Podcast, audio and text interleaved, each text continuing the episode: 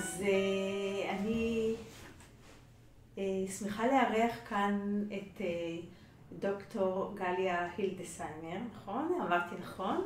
נכון. אבל לפני שאני אציג לכם אותה והכל, אז איזה פרולוג קצר לפני שנגלוש פנימה לתוך הסוגיה.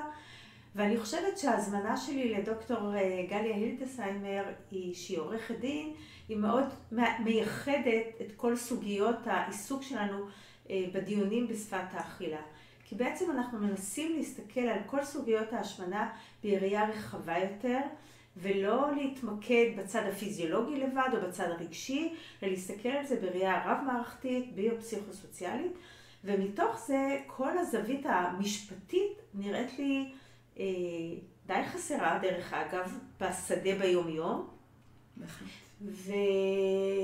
אני חושבת שהמפגש הזה היום הוא רק מפגש ראשון מעוד הרבה מפגשים שאני חושבת שהיה כדאי להכניס ל, לרב שיח הזה שלנו, אה, לבחון כל מיני סוגיות אה, שבעיניי מרתקות וחשובות להבנת סוגיית ההשמנה והטיפול בה, ואני אגיד אולי לא סוגיית ההשמנה, אלא סוגיית העיסוק במשקל.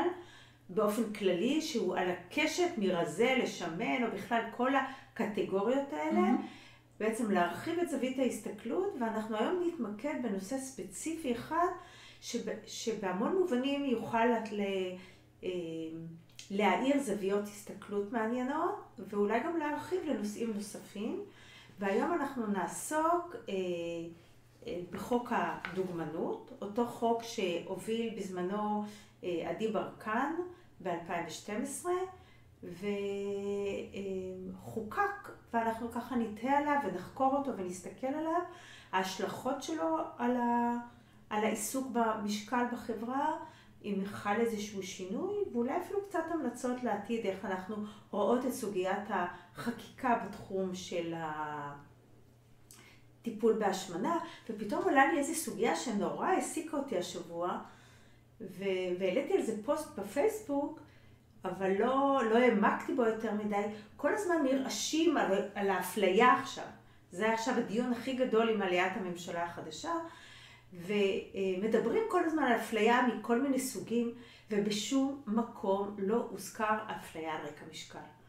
ובתור אחת שהייתה פעילה מאוד כן. בזמנו בכנסת, בוועדת הרווחה ובוועדת זכויות הילד, ולא משנה מה, זה פשוט חורה לי שעברו עשר שנים מאז, לא, אולי 2016, לא משנה, עברו הרבה שנים, ושום שינוי אמיתי טרם מתקיים, ובכל הפרסומים בעיתונים אה, דיברו על אפליה על צבע עור, על אה, נטייה מינית וכולי וכולי, ומילה לא הוזכר על אפליה על רקע משקל, למרות ש-60% מהחברה בישראל נמצאת עם עודף משקל או עם השמנה.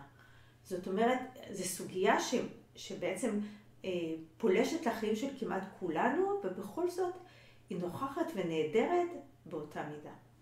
אז לכבוד זה, הזמנתי בעצם היום את דוקטור הילדסהיימר, שהיא בעלת תואר אה, דוקטור למשפטים מאוניברסיטת בר אילן.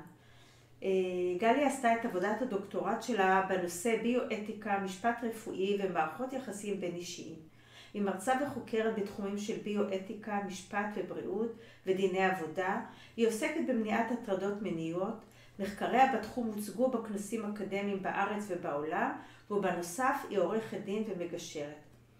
כל ההיסטוריה המקצועית שלה רצופה באין ספור תעודות הצטיינות.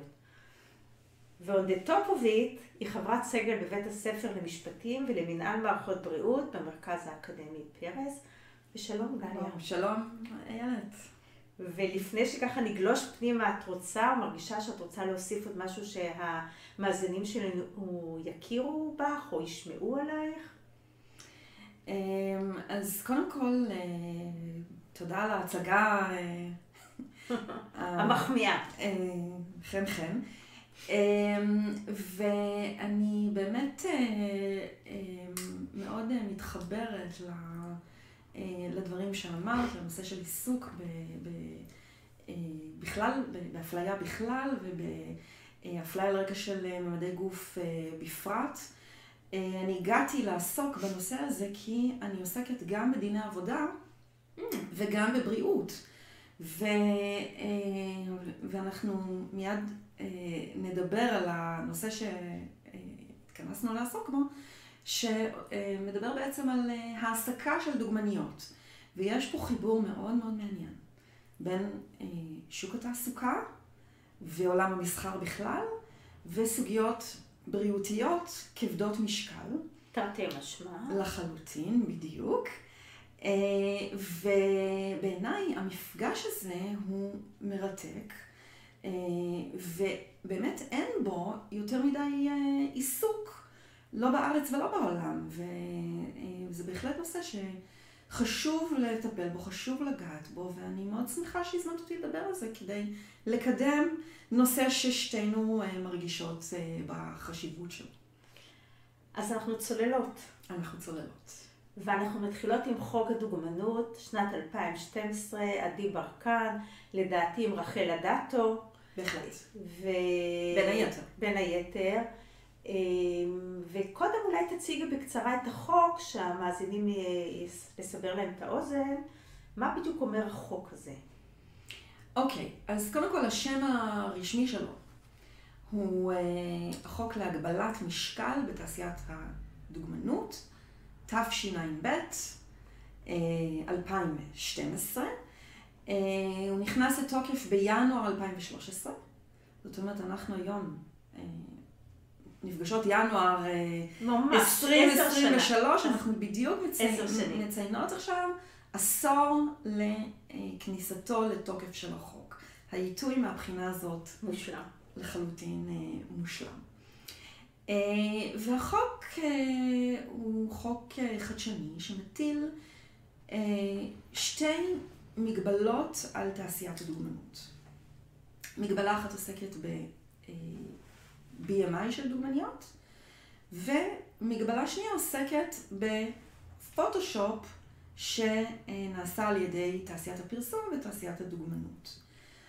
אה, ואני ארחיב לגבי כל אחת מהמגבלות אה, הללו. אז אני אתחיל מסוגיית ה-BMI. אה, מה שהחוק למעשה אומר זה שאסור לצלם דוגמנית, למעשה אסור להעסיק אותה, אם ה-BMI שלה נמוך מ-18 וחצי. 18 וחצי זה מה שנקרא, מה שנחשב על פי ה... אה, על פי ארגון הבריאות העולמי כ-BMI אה, תקין, ומי שה-BMI שלה נמוך מ-18 וחצי, אה, למעשה נחש, נחשדת במרכאות כמי שמתמודדת עם הפרעות אכילה, שאנורקסיה היא כמובן אחת מהן. אז ה-BMI כמובן מתייחס ליחס בין הגובה לבין, לבין המשקל. אז אה, למעשה בא החוק ואומר, אה, אם הדוגמנית אה, נמצאת עם, במצב שה-BMI שלה נמוך מ-18 וחצי, אז אסור בכלל להעסיק אותה בתעשיית הדוגמנות, ולכן היא נדרשת להציג אישור רפואי תקף לשלושה חודשים, שמאשר שאכן ה-BMI שלה הוא תקין על פי הגדרות ארגון הבריאות העולמי. ועל יסוד המגבלה הזאת, החוק, של, החוק שלנו זכה לאחד הכינויים שלו חוק ה-BMI. אוקיי? הוא אה, מכונה, אה, את כינית אותו חוק הדוגמנות, יש כל מיני כינויים שזכה להם חוק ה-BMI. זה אחד הכינויים שזכה, אה, שהחוק זכה להם. אז זאת המגבלה הראשונה. המגבלה השנייה עוסקת כאמור בפוטושופ. ומה שאומרת המגבלה השנייה, אה, בניגוד למה שהרבה נוטים לחשוב, אה, נוטים לחשוב שהחוק אוסר על שימוש בפוטושופ, אז לא, החוק לא אוסר על, על שימוש בפוטושופ. למעשה מה שהחוק אומר, הוא אומר שאם עושים שימוש באיזושהי תוכנת עריכה גרפית שהנפוצה שבהן היא אה, תוכנת הפוטושופ, אם עושים שימוש לשם הצרת היקפי גוף, אז צריך אה, יש. בדיוק, יש חובה לציין את זה על גבי הפרסומת, במקום בולט, אה, להצמיד מין אה, מודעת אזהרה כזאת, כמו שאנחנו מכירים מפרסומות לסיגריות, שבתמונה שאנחנו רואים נעשה שימוש בעריכה גרפית לשם הצרת היקפי גוף. והדבר הזה צריך להופיע בצורה בולטת על, על גבי התמונה. ועל על, על יסוד הדרישה הזאת, החוק זכה לכינוי נוסף שלו. חוק הפוטושופ. חוק הפוטושופ, בדיוק. אז בעצם יש לנו שני חוקים, לכאורה. חוק ה-BMI וחוק הפוטושופ. בפי, כן. כפי שהם מכונים, אבל, אבל זה חוק אחד. אז אני רוצה... זה חוק אחד שהשם הרשמי שלו, כאמור, הוא החוק להגבלת משקל בתעשיית הדוגמנות. ואני כבר רוצה ל- ל- ל- לציין סייג אחד מאוד משמעותי, שם החוק. החוק להגבלת משקל, טה-טה-טה-טה-טה, המשכו. למה בעצם? הרי החוק נועד כדי להפחית בסופו של דבר שכיחות הפרעות אכילה. נכון. מרבית הפרעות האכילה סובבות סביב סיבויות משקל. אנחנו מסכימות על זה? בהחלט. בהחלט. אבל מה? את מה שאנחנו רוצים להכחיד, שמו בתוך השם של החוק. זאת אומרת, כדי להכחיד את העיסוק במשקל, אנחנו קודם מנכיחים אותו. זאת אומרת, עצם העיסוק במשקל הגוף מנכיח אותו, מעצים אותו, ואחר כך ה... כל ההמשך שלו נעשה קצת מגוחך, שבעצם מדברים על להפחית הפרעות אכילה. זה הערה קטנה להמשך הדרך, כי המון פעמים יש לנו נטייה להעלים משהו אחד, על ידי זה ש... להעלים משהו אחד, אבל לא שמים לב שקודם הנכחנו אותו, ובעצם הגדלנו את הקיום שלו. אז זה הערה. אז את ישר מתחילה עם הביקורת על החוק, לפני שבכלל נכון, דיברנו על הצדדים, על הצדדים החיוביים, החיוביים שלו. נכון. נכון. אני אגיד למה אני מתחילה עם זה, כי זה צרם לי באוזן כבר אז, כן. מאוד לא, מאוד אני צרם לי. כן. אה, אני אגיד עוד משהו, אני חושבת אה, שהמטרה של החוק נהדרת, יש לזה מחשבה יפה וכולי. הביצוע בפועל מאוד מסקרן את שתינו, איך אנחנו נתייחס אליו. אה, ואין ספק שצריך לשנות פה משהו. אני לא בטוחה שדווקא מניעת הפרעות אכילה, אולי כמו מניעת כל העיסוק החברתי שלנו במשקל, שיצא מגבולות הטעם הטוב, זה מקווה. אז ככה, אז בעצם הגדרנו מה זה אה, החוק הזה, וככה... אז אה, אנחנו עוד נחזור לנקודה הזאת. אנחנו נחזור לנקודה הזאת. כי אני רוצה אפילו יותר לחזק אותה. אוקיי. בהמשך. ו- וככה, אה, אולי את יכולה להסביר לי קצת, אז אמרנו, אחד הוא למנוע הפרעות אכילה, והשנייה גם הוא, השני הוא גם למניעת הפרעות אכילה, אבל הוא בעצם מציין את ה... זה שהתמונה עברה פוטושופ. רק תסבירי אולי מה הרציונל מאחורי שתי הפוטושופ, בעיקר מהפוטושופ, כי על האנורקסיה דיברנו. אז תראי, הרציונל הוא אותו רציונל. Uh, החוק uh, הוא למעשה חוק שעוסק בנושא מאוד חשוב, בריאות הציבור. והחוק uh, uh, מכיר אה, בכך שבאמת יש עלייה ניכרת אה, בהפרעות אכילה בקרב הציבור. אה, וכשאני אומרת את זה, אני כמובן מתייחסת בעיקר לנשים, אבל לא רק. גם אצל גברים אנחנו רואים וזה הולך וגובר. עלייה, וזה הולך וגובר, והקורונה גם אה, אה, תרמה את חלקה, ו, ולפי נתונים שפורסמו אה, לא מזמן, ראינו אה, בעקבות הקורונה עלייה אה, ניכרת ב, אה, ב, בתחלואה בהפרעות אכילה. אה, ו, אבל עדיין הנפח המרכזי של, ה, של, ה, של המתמודדים עם הפרעות אכילה מדובר כמובן בנשים. ויש הרבה מאוד עיסוק בגורמים להפרעות אכילה, אני לא, לא, לא רופאה, אנחנו לא, כן. לא ניכנס לזה, אבל החוק רוצה לגעת בנקודה אחת מסוימת שעל פי מחקרים, יש קשר ביניהם. תורמת לעלייה בהפרעות אכילה, וזה החשיפה של נשים, בעיקר נערות צעירות, לתמונות של, שמייצגות רזון קיצוני.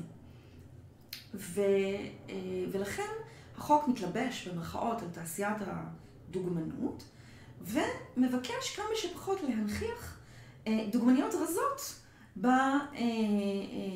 בפרסומות. בפרסומות, אה, כדי אה, כמה שפחות לחשוף נערות צעירות למראה של רזון קיצוני, בעיקר אצל נשים. אני רוצה להדגיש, החוק מדבר על דוגמנים ועל דוגמניות באותו אופן. החוק הוא ניטרלי מבחינה מגדרית, הוא מנוסח בלשון זכר כמו כל החקיקה, ולכן הוא חל גם על דוגמנים אה, גברים, גם הם צריכים להשיג, להשיג על פי, להציג על פי החוק אה, אישור על BMI תקין, אבל ברור שהוא מכוון כלפי דוגמניות אה, נשים. אבל יש לי רגע שאלה שאולי אני ככה מרימה על זה גבה, אם בעצם חוק הפוטושופ הוא רוצה למנוע חשיפה של הציבור, של הצעירות יותר, למידות גוף לא הגיוניות, רזות במיוחד, אבל בעצם בפועל בתוך החוק כתוב שרק צריך לציין את זה, אז עדיין הצעירה נחשפת לממדים הרזים. בהחלט, ולכן המגבלה השנייה אה, עוסקת אה, אה, בכך שצריך להבהיר את העניין, צריך להזהיר את הציבור, ש... או, או לידע את הציבור, לפעול בשקיפות כלפי הציבור, ולהבהיר לציבור שהדמות שמשתקפת מתוך התמונה, שכל כך נראית אה, מושלמת בעיניים של אידיאל הרזון של העולם המערבי, אה, היא למעשה לא ייצוג נכון ולא ייצוג אמיתי של גוף של אישה, אלא זה משהו שעבר ריטוש. זה משהו שעבר מניפולציה גרפית. ולמעשה מטילים פה, החוק מנסה להטיל פה על תעשיית הדוגמנות חובת יידוע, חובת שקיפות, כדי אה, אה, להבהיר לאותן נערות צעירות, ונשים דרך אגב גם מבוגרות, ש, שרואות את ה, ונחשפות לתמונה הזאת, שבעצם הן נחשפות למשהו שאיננו מציאותי, הן נחשפות לפנטזיה, לא למשהו אמיתי. אני, אני מקשה רגע ואני שואלת, כמה למה שכתוב בשורות הקטנות יש כוח. אל מול המראה עיניים, זאת אומרת, אם אני רואה בחורה רזה ונראית לי זוהרת, וכתוב לי בשורות הקטנות שהיא עברה עיצוב על ידי תוכנת פוטושופ, כמה השורות האלה מצליחות לקזז את ההשפעה של הנראות. אני, אני מצטרפת לשאלה, אני רק רוצה להבהיר שלא מדובר בשורות קטנות. אוקיי? מדובר זה משהו שצריך להופיע בצורה בולטת. בדיוק כמו שאנחנו רואים את ההבהרות האלה על הפרסומות אה, בנוגע לסיגריות, אה, אה, זה צריך להיות משהו בולט לעין. זה לא אמור להיות משהו שקורה בשורות קטנות. שוב, על פי לשון החוק. ומה קורה בפועל, גליה? אז מה שקורה בפועל זה שהחוק לא נאכף. בכלל? כמעט. כמעט אפשר לומר שהוא בכלל אה, אה, לא נאכף. אמ, והסיבות לזה הן... שני חלקי החוק? שני חלקי החוק. שני חלקי החוק לא נאכפים. אה, ו, והסיבות לזה הן, בעיניי, הן גם מסיבות ענייניות שקשורות לכל מיני כשלים עיוניים שאולי נעסוק בהם אה, אה, בהמשך. בהמשך של החוק עצמו, אבל גם מסיבות אה, מעשיות לחלוטין, שאין אמצעי אכיפה בחוק, והחוק למעשה לא, לא מאפשר לא הגשת תביעות. ולא... אה, כאילו אין לו בעצם אין, שיניים, זה חוק בלי שיניים. זה חוק בלי שיניים, זה חוק שהוא אך ורק הצהרתי. וזה קרה, זה, זה, הצעת החוק המקורית שהוגשה לכנסת בוודאי כללה מרכיבים של אכיפה, אבל ככל שהתקדמו הליכי החקיקה, אמצעי האכיפה הלכו ונעלמו מתוך הצעת החוק המקורית. כי מה? תראי, אה, קודם כל אה, נבין קצת איך, איך, איך מתנהלים הליכי חקיקה. כל חוק מתחיל בכך שמוגשת אה, הצעת חוק. Okay? אוקיי? כל הליך חקיקה מתחיל בכך שמגישים הצעת חוק. הצעת חוק יכולה להיות ממשלתית מטעם הממשלה, יכולה להיות הצעת חוק פרטית מטעם אה, חברי כנסת, וזה היה המקרה שלנו, זאת הצעת חוק פרטית. והצעת חוק פרטית עוברת הליכים אה, אה, נוספים מעבר לאלה שעוברת הליכת חוק, הצעת חוק ממשלתית. אם הצעת חוק ממשלתית, ישר מעבירים אותה, או די מהר מעבירים אותה לקריאה ראשונה, שנייה ושלישית בכנסת. הצעת חוק פרטית עוברת קודם כל קריאה טרומית, אחר כך היא מופנית לדיונים בוועדת הכנסת, אחר כך, כמו בהצעת חוק ממשלתית, היא עוברת קריאה ראשונה, ואז שוב דיונים בוועדה, אחר כך קריאה שנייה, קריאה שלישית, ואז החוק מתקבל ומתפרסם בספר החוקים, בפרסום הרשמי של הרשומות, ואז הוא מקבל תוקף. במועד הכניסה לתוקף, שבמקרה שלנו זה ינואר 2013. אז במסגרת ההליכים האלה, כאשר זה פעמיים הגיע לדיונים בוועדה, כל פעם ככה החוק עבר, מה שאני קוראת לו, הצהרת היקפים. תרתי משמע, כן. בדיוק. אז בהצעת החוק המקורית היה איסור גורף על שימוש בפוטושופ. פשוט, באמת, נאסר השימוש בפוטושופ. כך הוצג בהצעת החוק המקורית. אה, בהצעת החוק המקורית גם הייתה סנקציה פלילית נגד מפרי החוק. ניתן היה להגיש אה, כתב אישום, ניתן היה, אה, והעונש הזה היה קנס פלילי על כל המשתמע מכך, הרשעה וכן הלאה. וכבר בשלב כאילו, הראשון... ההתחלה הייתה מעודדת, מה שנקרא. ההתחלה הייתה, הייתה הרבה יותר כבדת משקל, יותר משמעותית. שני הדברים האלה כבר הושמטו בשלב הראשון, בשלב השני עוד יותר. אה, אה, ההשמטה עברה עברה הצהרה נוספת. אה, אמרנו, הסנקציה הפלילית הושמטה, אבל בשלב השני כן דובר על סנקציה אזרחית, שאפשר יהיה להגיש תביעות, אפילו שאפשר יהיה להגיש תביעה ייצוגית נגד מפרי החוק, וגם זה באורח פלא נעלם מהטקסט של הצעת החוק, ובסופו של דבר קיבלנו חוק שקיצצו לו את הכנפיים, שעבר הצהרת היקפים, שהוא נותר עם, אה, אה, שהוא נותר בעצם במישור ההצהרתי בלבד, בהצהרתי בלבד. עדיין, עדיין, אני רוצה להדגיש, החוק מהווה חידוש ברמה בינלאומית. אנחנו המדינה הראשונה בעולם שבכלל מעלה את הסוגיה הזאת. ומעבירה אותו, כמו שאת אומרת, לדיון המשפטי, שזה משהו שלא מספיק עושים, לא מספיק נותנים אה, אה, התייחסות משפטית לסוגיות כאלה. ואנחנו המדינה הראשונה בעולם שכן עשתה את הצעד הזה, אה, ו, ועדיין אנחנו בין היחידות, כי בנוסף לחוק שלנו יש רק חקיקה צרפתית בצרפת, נכון. משנת 2017, כמה שנים אחרינו, ובהרבה מאוד מדינות אחרות החקיקות לא מגיעות, אה, חקיקות שהתקבלו בהקשר של מניעת הפרעות אכילה, לא הגיעו ממש להטלת מגבלות על תעשיית הדוגמנות כמו אצלנו. אז אנחנו כן...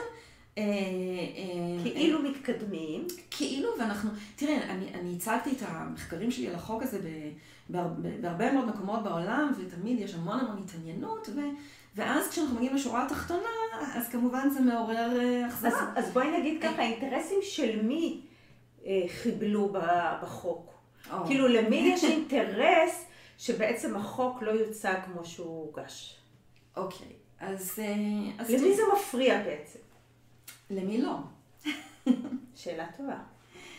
אה, אז, אז תראי, אה, אחת הסוגיות שנידונו בהרחבה במהלך כל פרוצדורת החקיקה הזאת, אה, ודרך אגב ממשיכים להיות נידונים בספרות המקצועית שעוסקת בנושא הזה עד היום, זה הסוגיה החוקתית. כלומר? היחס בין החוק עצמו לבין המשפט החוקתי הישראלי, אה, ובעיקר, אני מתייחסת לשני חוקי יסוד שעוסקים בזכויות הפרט, אה, חוק יסוד כבוד אדם וחירותו, וחוק יסוד חופש העיסוק. שהם בעצם פוגעים בזה.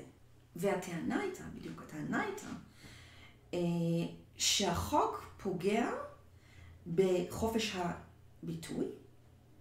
אה, זה פחות התעורר בדיוני הכנסת, אבל זה כן מתעורר בכתיבה האקדמית, שהחוק פוגע בחופש הביטוי, למפרסמים יש חופש ביטוי, למעצבי הפוטושופ יש חופש ביטוי, לתעשיית הדוגמנות יש חופש ביטוי, וכמובן גם חופש עיסוק. תעשייה שרוצה להתפרנס, זו הדרך שבה היא מתפרנסת, זו, זה בעצם האופן שבו היא מממשת את משלח היד שלה, אין לפגוע בזכות הזאת לחופש עיסוק, הן של התעשייה, הן של המפרסמים, וגם דובר על חופש העיסוק של הדוגמניות עצמן, שעצמן שבעצם נפגע כתוצאה מההגבלות האלה. מההגבלות האלה. אבל אפשר להכניס לפה גם את החוק, אה, את חופש פגיעה בחירות האדם על גופו. בדיוק. אז מצד אחד, מבחינה חוקתית, החוק בהחלט נועד אה, למטרה שהיא מופיעה בעצמה בחוק יסוד כבוד האדם וחירותו, וזה הזכות לחיים, הזכות ל... אה, לשלמות הגוף, אלא גם הזכות שלי הגופי בעצם. בדיוק, הן גם זכויות יסוד חוקתיות, והחוק למעשה נועד לסייע לנשים ונערות שנחשפות לתמונות האלה, להגן על, על הבריאות ועל החיים שלהם. כי המטרה היא בעצם למנוע הפרעות אכילה. כן, אבל, אבל אה, כשאני אומרת פגיעה בכבוד האדם, אני, יש פה איזושהי שאלה שאולי זה לא המקום לדון בה, ואולי אנחנו נשמור את זה להזדמנות אחרת, עד כמה המדינה אה, יכולה להתערב לי כאזרח בגוף שלי. ועד כמה המדינה... את מדברת על, על, על הדוגמניות עצמן? על, על, כן, על... כבני אדם, כבני אדם. Okay. עד אוקיי. כמה המדינה יש לה זכות להתערב בגוף שלי, בעיצוב שלו, במבנה שלו, במשקל שלו, ועד כמה מותר לה לקחת לכאורה אחריות עליי אה, באשר לגוף שלי, ואז מתוך זה להגביל גם את המשלח יד שלי. סתם שאלה שאני מעלה, כי היא מאוד זאת, מאוד מורכבת. זאת באמת השאלה, בעיקר לעניין חופש העיסוק, שנידונה בדיונים האלה בוועדת הכנסת, ו, אה, ולכן באמת החוק מאוד צומצם כדי לפגוע בצורה הכי אה, מינימלית אה, אה, בחופש העיסוק ובאותן חירויות. התוצאה בעיניי היא אבסורדית. כי מה בעצם קרה בפועל? כי מה שקרה בפועל זה שלמעשה החוק מאפשר לתעשייה בשם הגנה על חופש העיסוק להמשיך לעשות את כל מה שהיא עשתה כל הזמן. לעודד דוגמניות להיות רזות ולרדת במשקל. אה, ו... אה, וגם לייצר היקפים. וגם לייצר היקפים, בכפוף למגבלה אחת ויחידה. תכתוב. תכתבו, תזהירו את הציבור. זה סוג של כסת"ח בעצם. ת, אה, תיידעו את הציבור, ושהציבור יחליט מה הוא עושה עם האינפורמציה הזאת. בפועל, מי שחופש העיסוק שלהם נפגע בצורה אה, משמעותית מלשון החוק, אלה הדוגמניות עצמן. כי... כן, ה... בעצם לא יכלו לעמוד בסטנדרטים. בדיוק. דוגמנית שאומרים לה כל הזמן, תפחיתי ממשקל גופך. תקטיני את היקפי גופך. אה, אבל מצד שני החוק אומר לה, ברגע שאת יורדת מתחת ל-18 וחצי, גמרנו, תישארי בבית, את לא יכולה יותר להמשיך לעבוד במקצוע שלך, היא מאבדת את הזכות שלה לחופש העיסוק. כאשר התעשייה יכולה להמשיך להשיא את רווחיה אה, על יסוד האידיאל הזה של הרזון שהחוק לכאורה נועד לטפל בו, אבל בעצם, כמו שאמרת, מנציח אותו. זאת התוצאה שהגענו אליה, וזה סוג של האשמת הקורבן. כי צריך להבין שהדוגמנית בעצמה היא גם סוג של קורבן, היא לא צריכה בהכרח להיות מזוהה. היא חלק מהסיסטם. עם, עם, עם התעשייה, אלא בדיוק, כמו שאת אומרת, חלק מהסיסטם. כי אומרים לה כל הזמן, תפחיתי ממשקל גופך, ויש הרבה מאוד מחקרים שמראים איך מבנה, איך, איך תנאי הסף, דרישות הסף להיות דוגמנית. הולכים ונעצים. איך הם הולכים ומשתנים לאורך השנים. דוגמניות הן צריכות להיות הרבה יותר גבוהות ממה שהן אה, נדרשו בעבר, ומצד שני גם צריכות להיות הרבה יותר רזות ממה שהן נדרשו בעבר. אז אם בחשבון פשוט, גבוהות יותר ורזות יותר, מה זה אומר על ה-BMI? מה הסיכוי שלהן להיות באמת ב-BMI התקני? אז מצד אחד זאת הדרישה, ממשיכים להטיל עליהם את הדרישה הזאת, מצד שני, ברגע שהן יורדות מתחת לרף ה-BMI, לכאורה אסור כן. להעסיק אותן. הן מושלכות חזרה הביתה. אז אני רוצה להוסיף לזה עוד שלושה סייגים שעלו לי ככה בראש תוך כדי זה שדיברת. דבר ראשון, החוק מתעלם מהעובדה הכי בסיסית שהאדם לא אחראי על משקל גופו. זאת אומרת, אני לא יכול לשחק בגוף שלי ולהחליט כמה הוא ישקול, אני לא יכול לנהל אותו כמה ש... כאילו, כמו שנדמה לנו, כאילו אני בוחר כמה אני אשקול. זה לא באמת נתון, והמשקל הוא פרמטר שמשפיעים עליו הרבה מאוד, במיוחד נתונים גנטיים, היסטוריה דיאטות ועוד אלפי פרמטרים. הקיצר, האדם לא יכול לשלוט על משקל גופו. והחוק מתעלם מה, מהעובדה הזאתי, ו, וכאילו מתערב שם אה, בצורה מאוד מאוד אה, לא הוגנת בעיניי. זה נקודה אחת. נקודה שנייה, מדד ה-BMI כמדד בריאות מת. הוא מת כבר לפני יותר מעשר שנים. כבר מזמן ידוע שמדד ה-BMI לא מודד בריאות. כי מה זה אמרנו מדד ה-BMI? משקל לחלק לגובה בריבוע? לא מודד בריאות. כי אדם יש לו אה, שכבות שומן, יש לו אה, איפה מרוכז השומן, יש אלמנטים מאוד מאוד בסיסיים. BMI הוא מדד מת, והחוק נותן לו שוב תוקף, הוא כאילו מתבסס, חוק שמתבסס על מדד לא רלוונטי. זו נקודה נוספת. והנקודה האחרונה... אפשר רק, אפשר גם אפילו לחדד את זה כן, עוד יותר, שגם בטח. אה, גם מאוד קל לזייף את, את ה-BMI נכון. בשקילות.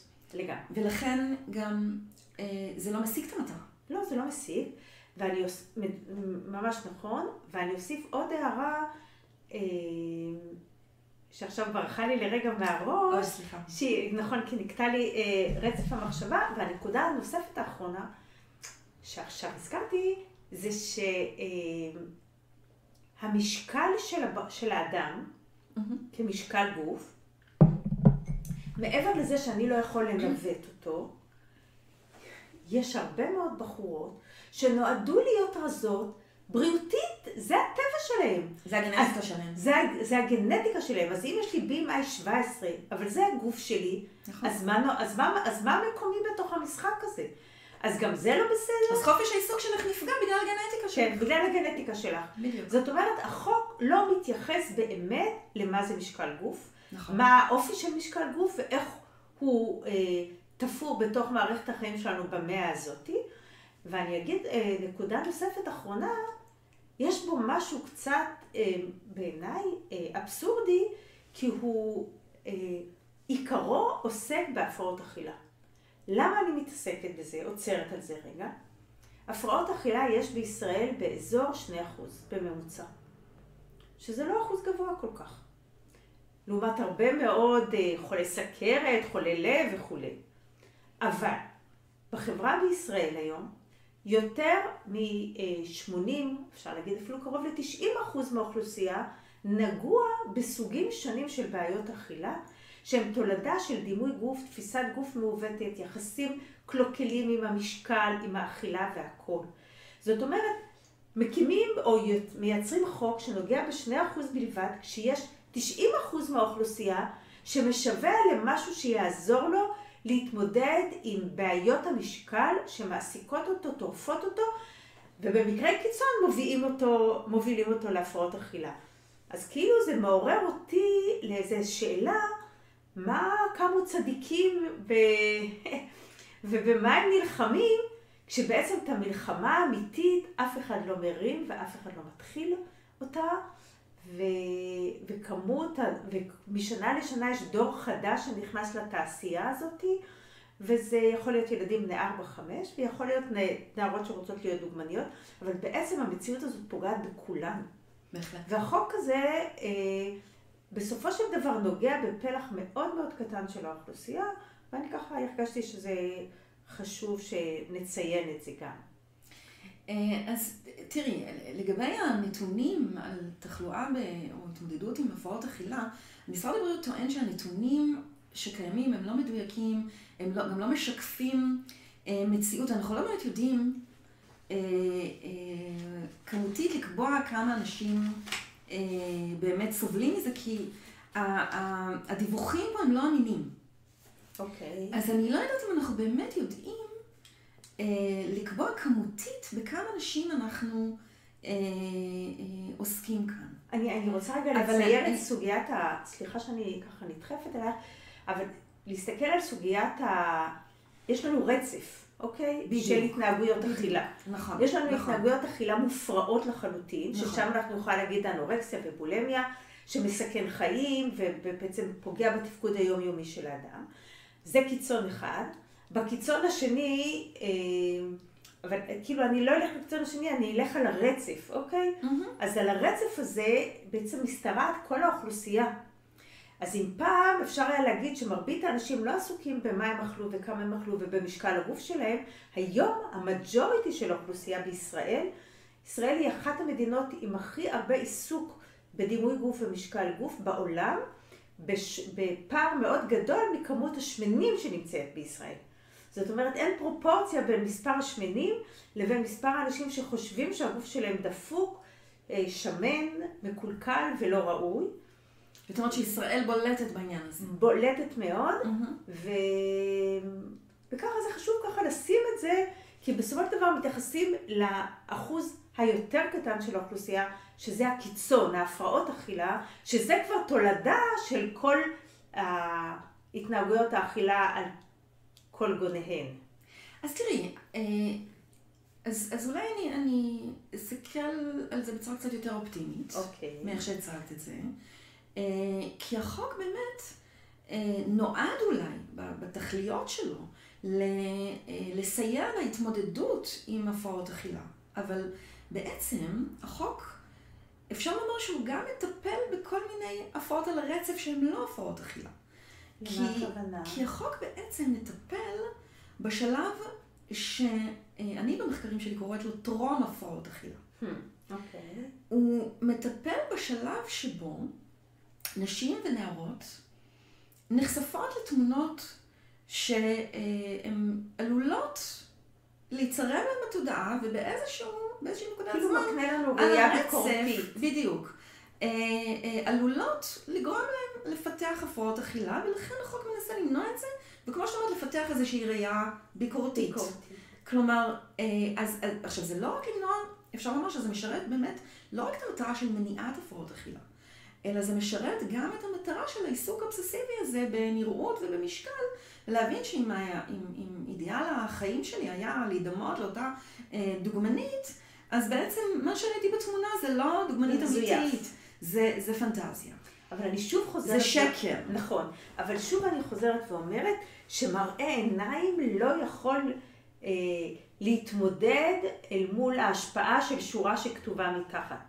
זאת אומרת, כשאני רואה נכון, את התמונה, נכון, הכוח נכון. שלה עליי, האימפקט שלה, לגמרי. הרבה יותר חזק מכל שורת אזהרה. לגמרי, ו- ו- וזאת באמת אחת הביקורות על החוק. ש- אה, אה, שאולי באמת הדבר היותר נכון זה לאסור שימוש גורף. בפוטושופ. בכל עריכה גרפית. כי כמו ש... ולמה לא עשו את זה אני אגיד לך אפילו יותר מזה, אני אגיד לך אפילו יותר מזה. יש גם טענה שאומרת שדווקא תווית האזהרה הזאת ממקדת את הפוקוס של תשומת הלב על, אה, על, על מבנה הגוף. אני הסתכלתי על, על, על, על הדוגמנית הזאת, מה שעניין אותי זה השמלה שהיא לובשת, אם אני רוצה לקנות אותה או לא, ופתאום אתם אומרים לי, לא, תסתכלי על הידיים שלה, תסתכלי על הבטן שלה, עשו לה הצהרת היקפים. פתאום דווקא מכוונים את הפוקוס שלי במקום שבו אה, יכול להיות שאני אפילו לא אה, שמתי אליו, אה, הפניתי אליו את תשומת ליבי. אבל אני חושבת שהפוטושופ והעיסוק בו מדגים בעצם את התפיסה המעוותת שלנו כאנשים בחברה, כאילו הגוף ניתן לעיצוב. כאילו הגוף שלנו הוא איזה מין כלי נכון. שצריך להזיז אותו ימינה ושמאלה וללוש אותו אולי כמו בצק, ואפשר לבנות אותו כמו פסל, פלסטלינה איך שאנחנו רוצים.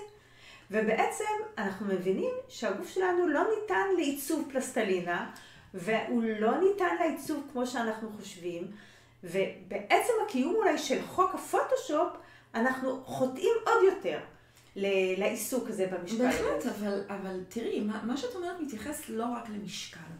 מה שאת אומרת מתייחס לכל אידיאל היופי של העולם המערבי, שמשדר בעיקר לנשים. תהיו חלקות, לא זקנות. בדיוק, תהיו משהו מעוצב. משהו מפוסל, משהו אה, שהוא לא אתם.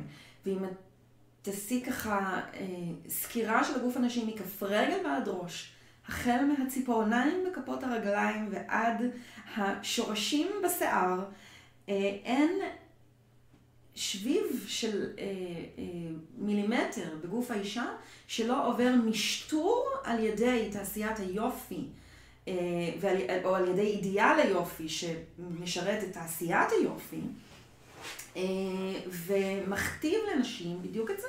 תעצבי את עצמך, ת, תפסלי את עצמך אה, ותהיי משהו שאת לא.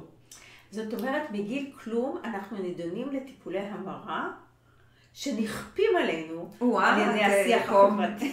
השתמשת במושג... אה, לא, בכוונה, את יודעת למה? כי בעצם כל תעשיית הרזון זה טיפול המרה אחד גדול. לוקחים אישה, או גבר, לא משנה, לוקחים אדם, אומרים לו תשתנה. אה, שולחים אותו לכל הטיפולים האפשריים, מתרופות וניתוחים וטיפולים, אה, וטיפולים פסיכולוגיים וטיפולי דיאטות למיניהם וכולי וכולי וכולי. כל הזמן מה הוא נדרש? להשתנות, להשתנות, להשתנות, ומסבירים לו שהוא עוד יכול. אז, אז יש פה איזשהו שיג ושיח שהוא הרבה יותר עמוק ורחב, לא סתם לקחתי את המונח אה, טיפולי המרה בהשאלה מעולם אחר, אבל כדי ככה לתת איזו עוצמה הרבה יותר חזקה למה שנעשה פה. אבל זה עכשיו מעורר בי שאלה אה, אחרת, וככה רציתי לשמוע מה את חושבת. אז אם בעצם בחוק הפוטושופ, או חוק הדוגמנות, או חוק מדד ה-BMI, לא משנה איך נקרא לו, אה, הוא פספס את העיקר בעצם, אולי הוא הציף את זה לתודעה, את העיסוק, זאת אומרת, תודעתית החוק עשה משהו, אבל לא באמת השפיע ברמת השיח החברתי בנושא משקל. אני ככה סקרנית, אה, מה, מה את חושבת, או איזה תהליכים אה, חקיקתיים, או האם בכלל אפשר להשפיע באמצעות תהליכים חקיקתיים על שינוי התפיסה הקיימת בארץ בנושא משקל גוף. אה, וואו, את, את שואלת שאלה שהיא אה, ברמת תורת המשפט, מה, מה המשפט יכול לעשות, מה התפקיד של המשפט, ובאמת החוק הזה הוא חדשני בהיבט הזה. הדוגמנות. כן. אני כן, יודעת, כן. אמרת לי. הוא, הוא, הוא חדשני בהיבט הזה, אה, משום שהוא מטפל בדברים שבית מש... שבדרך כלל עולם המשפט אה, לא עוסק בהם. אז איך זה הצליח? אה, אז זה, אני חושבת, אחד ההישגים של החוק. אחד ההישגים של החוק זה שהוא אה, מפנה זרקור על, ו, ו, וממשפט דברים שבדרך כלל המשפט נרתע מלעסוק בהם כי הוא רואה בהם דברים פרטיים, דברים אישיים, דברים שהם לא אמורים להיות תחת משטר משפטי. וזה חוק שלפחות ב, אה, במטרה המקורית שלו הייתה לשנות את כללי המשחק החברתיים, שלכאורה נעשים מתוך אה, בחירה חופשית ורצון חופשי. אה, אפשר אולי לדמות את החוק הזה לחוק למניעת הטרדה מינית. שגם כן בא ובא אה, לשנות כללי משחק. בא לשנות שיח. בא לשנות uh, uh, שקודם לכן uh, נחשבו כנכונים ומקובלים מבחינה חברתית. והרבה אנשים הרימו גבה שנחקק החוק, ומה פתאום להגביל את חופש הביטוי, ולמה יהיו הערות שמותר לומר והערות שאסור לומר. אה, ו- ומה פתאום אה, אה, הסכמה במסגרת של יחסי מרות לא נחשבת הסכמה, הרי היא הסכימה. והחוק משנה את כללי המשחק. וזה, וזה היה חידוש דרמטי בזמנו, וזה גם מה שהחוק הזה מנסה לעשות. איזשהו חידוש דרמטי שמשנה כללי משחק בהקשר אחר, שגם כן לכאורה קשור לחופש ביטוי, ולכאורה קשור לרצון חופשי. ובעצם מה שהחוק בא ואומר, זה שאם הנערה ש... או האישה, או אפילו הגבר, שפיתחו הפרעות אכילה כתוצאה מחשיפה לתמונות אה, אה, כאלה ואחרות, לכאורה זה בעיה שלו, כי, כי הוא אה, בחר להיות אה, מושפע על ידי, ה, ה, על ידי התמונות שהוצגו בפניו. אז, זה לא. אז, אז בעצם זה לא, החוק מכיר בכך שהבחירה הזאת היא לא בחירה אמיתית, היא לא אוטונומית, אלא היא מונעת מתכתיבים עוצמתיים, חברתיים, שהם מאוד מאוד רחבים והם גדולים, הם חזקים מכולנו, למעשה. ו, אה, ותעשיית הדוגמנות היא, היא נחשבת לאחד הגורמים הבולטים בתוך אותם גורמים חברתיים שמעצבים את הבחירה שלנו ומעצבים את התודעה שלנו. ולכן אה, החוק מתלבש על תעשיית הדוגמנות ואוסר על דברים שקודם לכן, כל עוד הם לא אה, הוכרו כאסורים, על פי החוק כל מה שלא מוכר כאסור למעשה מותר, והחוק בא ומשנה את כללי המשחק. הוא הופך דברים שקודם לכן היו מותרים לאסורים. אוקיי, זאת אומרת שאנחנו יכולים לראות שם פן מאוד uh, מעניין ותורם. אה, מהבחינה הזאת. מהבחינה הזאת. הבעיה אבל... היא, הבעיה, אנחנו, אבל את זה אנחנו צריכים לראות יחד עם התמונה הרחבה, שכשאין אמצעי אכיפה, אז, אה, אז, אז למעשה לא קורה דבר. אז החוק נשאר הצהרתי בלבד. השאלה היא אם יכולתם או אם מדדתם, סתם מעניין, איזה השפעות היו לזה במשך העשר שנים האחרונות. האם השתנה השיח בעקבות זה? האם השתנה עולם הדוגמנות בעקבות זה? למרות שזה חוק הצהרתי. אז, אז, אז תראי, אז, אז uh, uh, אין הרבה מחקר על העניין הזה, אבל כן, uh, יש טענה שאומרת שכן החוק uh, uh, משפיע ברמת המודעות. Uh, כלומר, החוק כן מייצר שיח, עצם העובדה שיש חוק אפילו הצהרתי, אה, אז הוא כן מייצר שיח, הנה את ואני עכשיו, על מה אנחנו מדברות, אנחנו מדברות על זה. אה, מדברים על זה בבתי ספר, אה, סטודנטים עושים על זה עבודות סמינר, תלמידי בית ספר גם כן כותבים על החוק, זה מעורר עניין, זה כן חודר איכשהו לשיח. העניין הוא שגם יש דברים אחרים שמשפיעים על השיח. אה, ואם אנחנו נסתכל במדינות אחרות שאין בהן חקיקה, גם שם יצרו דרכים אחרות כדי אה, אה, לחדור לשיח החברתי וכן לנסות לשנות תודעה ולגרום לאנשים לדבר על זה. ובסופו של דבר, על, על מנת לייצר שינוי, וצריך להבין שמשפט הוא לא הסוכן השינוי החברתי היחיד. אה, המשפט לא יכול לפעול לבד, חייבות להיות עוד מערכות חברתיות שמגויסות למען המטרה הזאת. אני חושבת שבראש ובראשונה אה, מערכת הבריאות צריכה להיות אה, חלק מהעניין צד. הזה. וצד לעניין הזה ולהיות מגויסת למטרה הזאת. תגידי לי, אבל בכל זאת, אם ככה, אם היית יכולה לחוקק חוק, או היית יכולה להשפיע על חקיקת חוק, מה, ככה את יודעת, כיד הדמיון השורה עלייך, מה, מה את חושבת שהייתה אה, חוק שהייתה יכולה להיות לו השפעה מאוד משמעותית על שינוי השיח? אז תראי, אה, שוב, בהתעלם רגע ממגבלות חוקתיות, אה, אולי הדבר שיכול בצורה הכי משמעותית לשנות את השיח זה איסור גורף על פוטושופ.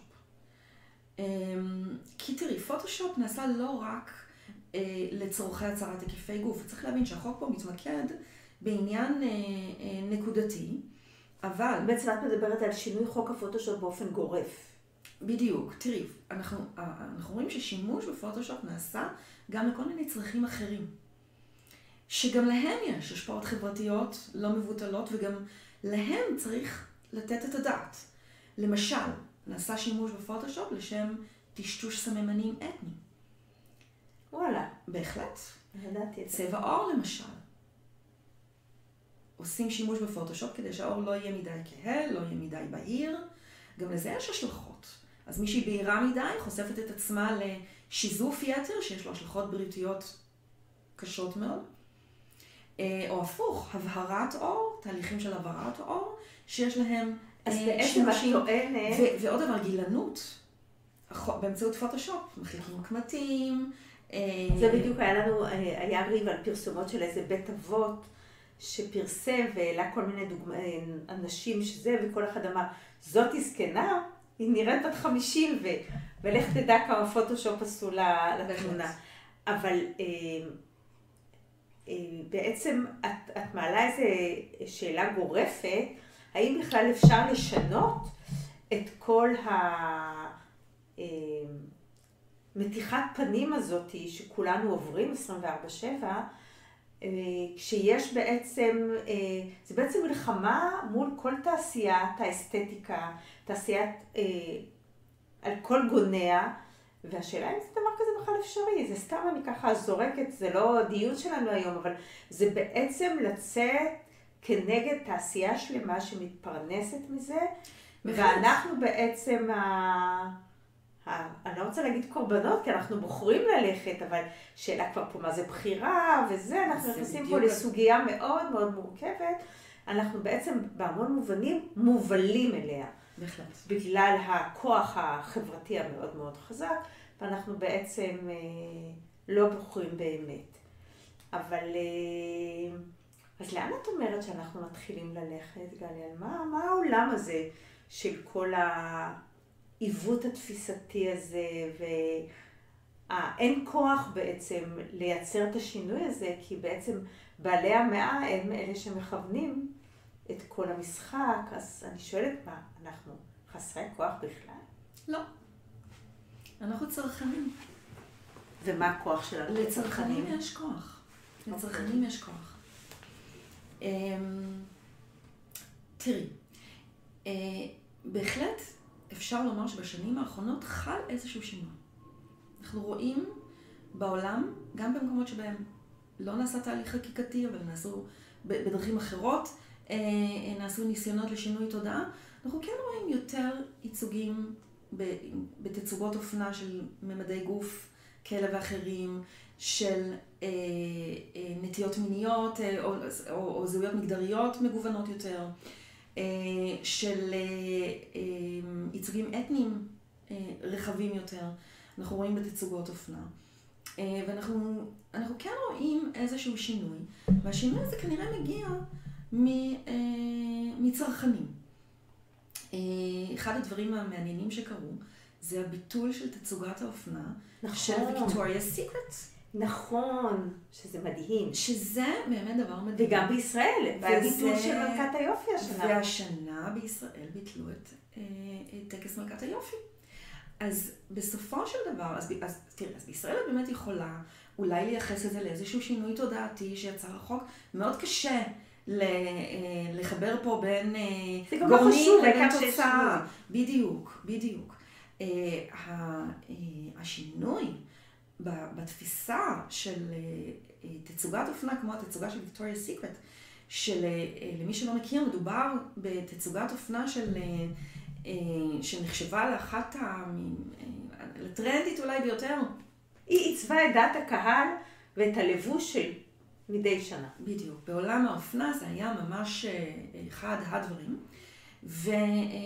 והליהוק לתצוגת האופנה הזאת כלל קריטריונים מאוד מאוד קשה. נוקשים של אה, רזון. אה, מדובר על דוגמניות שמקבלות את התואר מלאכיות, אה, ו, אה, והם פשוט הפסיקו לעשות את זה כתוצאה מביקורת שהם ספגו, לא רק על העניין של המשקל, אלא גם על העניין של הגיוון. ופה אנחנו באמת רואים, אם אנחנו רוצות באמת לחפש אה, אופק. לחפש אופק ולחפש קצת אופטימיות. אנחנו כן רואים שדברים מתחילים להשתנות ודברים מתחילים לזוז. אני א', ממש מסכימה איתך, אני ממש רואה את השינוי. ואני חושבת שאנחנו עדיין לייטבק בהמון המון תחומים שנוגעים לעיסוק הזה, כמו חוק זכויות החולה וכמו חוק זכויות העיסוק ועוד הרבה חוקים שבעצם אה, אין קיום לסוגיות המשקל עדיין. אני לא יכולה להתכחש לזה שזה צורם לי. במסגרת סעיפי האפליה. במסגרת סעיפי האפליה. אתה יודעת חוק שוויון ההזדמנויות בעבודה. כן, גם בזה בדיוק. זה לא נמצא בשום מקום. לא. ואני לא יודעת אה, למי יש כוח לצאת למאבק הזה, אני מאוד אברך על זה. אה, אבל שנת 2023, מה היא אומרת לך בנושאים האלה? את יכולה גם ללכת קצת יותר צפונה.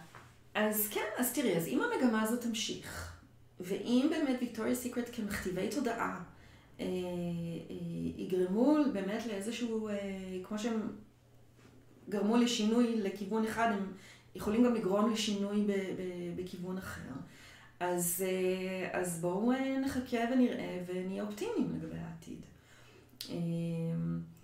אבל לא צריך לפתח, שהאופטימיות הזאת תגרום לנו לשבת בחוסר מעשה, אלא צריך באמת... לא תסנוור אותנו. לא תסנוור אותנו, ולהמשיך לעשות ולדבר, ולעורר וליזום, ו, ולנסות באמת לחולל שינוי על ידי שילוב ידיים של מערכות, לא רק על ידי מערכת המשפט. כמו השיח שלנו היום. כמו השיח שלנו, שבאמת משלב ידיים בין דיסציפלינות. כן.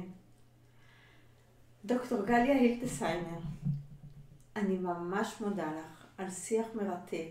אני יודעת שנשארו לי המון סוגיות, מאוד מעניין אותי סוגיות האתיות בטיפול בהשמנה ובאיך תופסים את האדם השמן. כאילו, יש בהם, ובחוקים שצריך לחוקק בכנסת. זאת אומרת, אין לי ספק שברמה החוקתית, הרגולטורית, יש המון המון עבודה בהחלט. בתחום הזה, והוא עוד מאוד מאוד בוסרי. ואולי אנחנו נמצא לנו עוד סיבות להיפגש פה, כי נראה לי שסוגיות מאוד מאוד משמעותיות. אז שוב תודה. תודה שהזמנת אותי. היה מאוד משמעותי, ואני בהזדמנות הזאת רוצה להודות גם לכם, המאזינים, שאתם פה חלק מהעניין. אני שוב מזמינה שמי שרוצה לשאול שאלות, להציע סוגיות מרתקות אה, לדיון, אני פתוחה לשמוע כל הצעה. אני מקווה שאתם מתעשרים ולאט לאט גם משנים את כל זוויות ההסתכלות שלכם על סוגיות של אה, גוף, משקל ואכילה, ולהתראות לכם בפודקאסט הבא. ביי.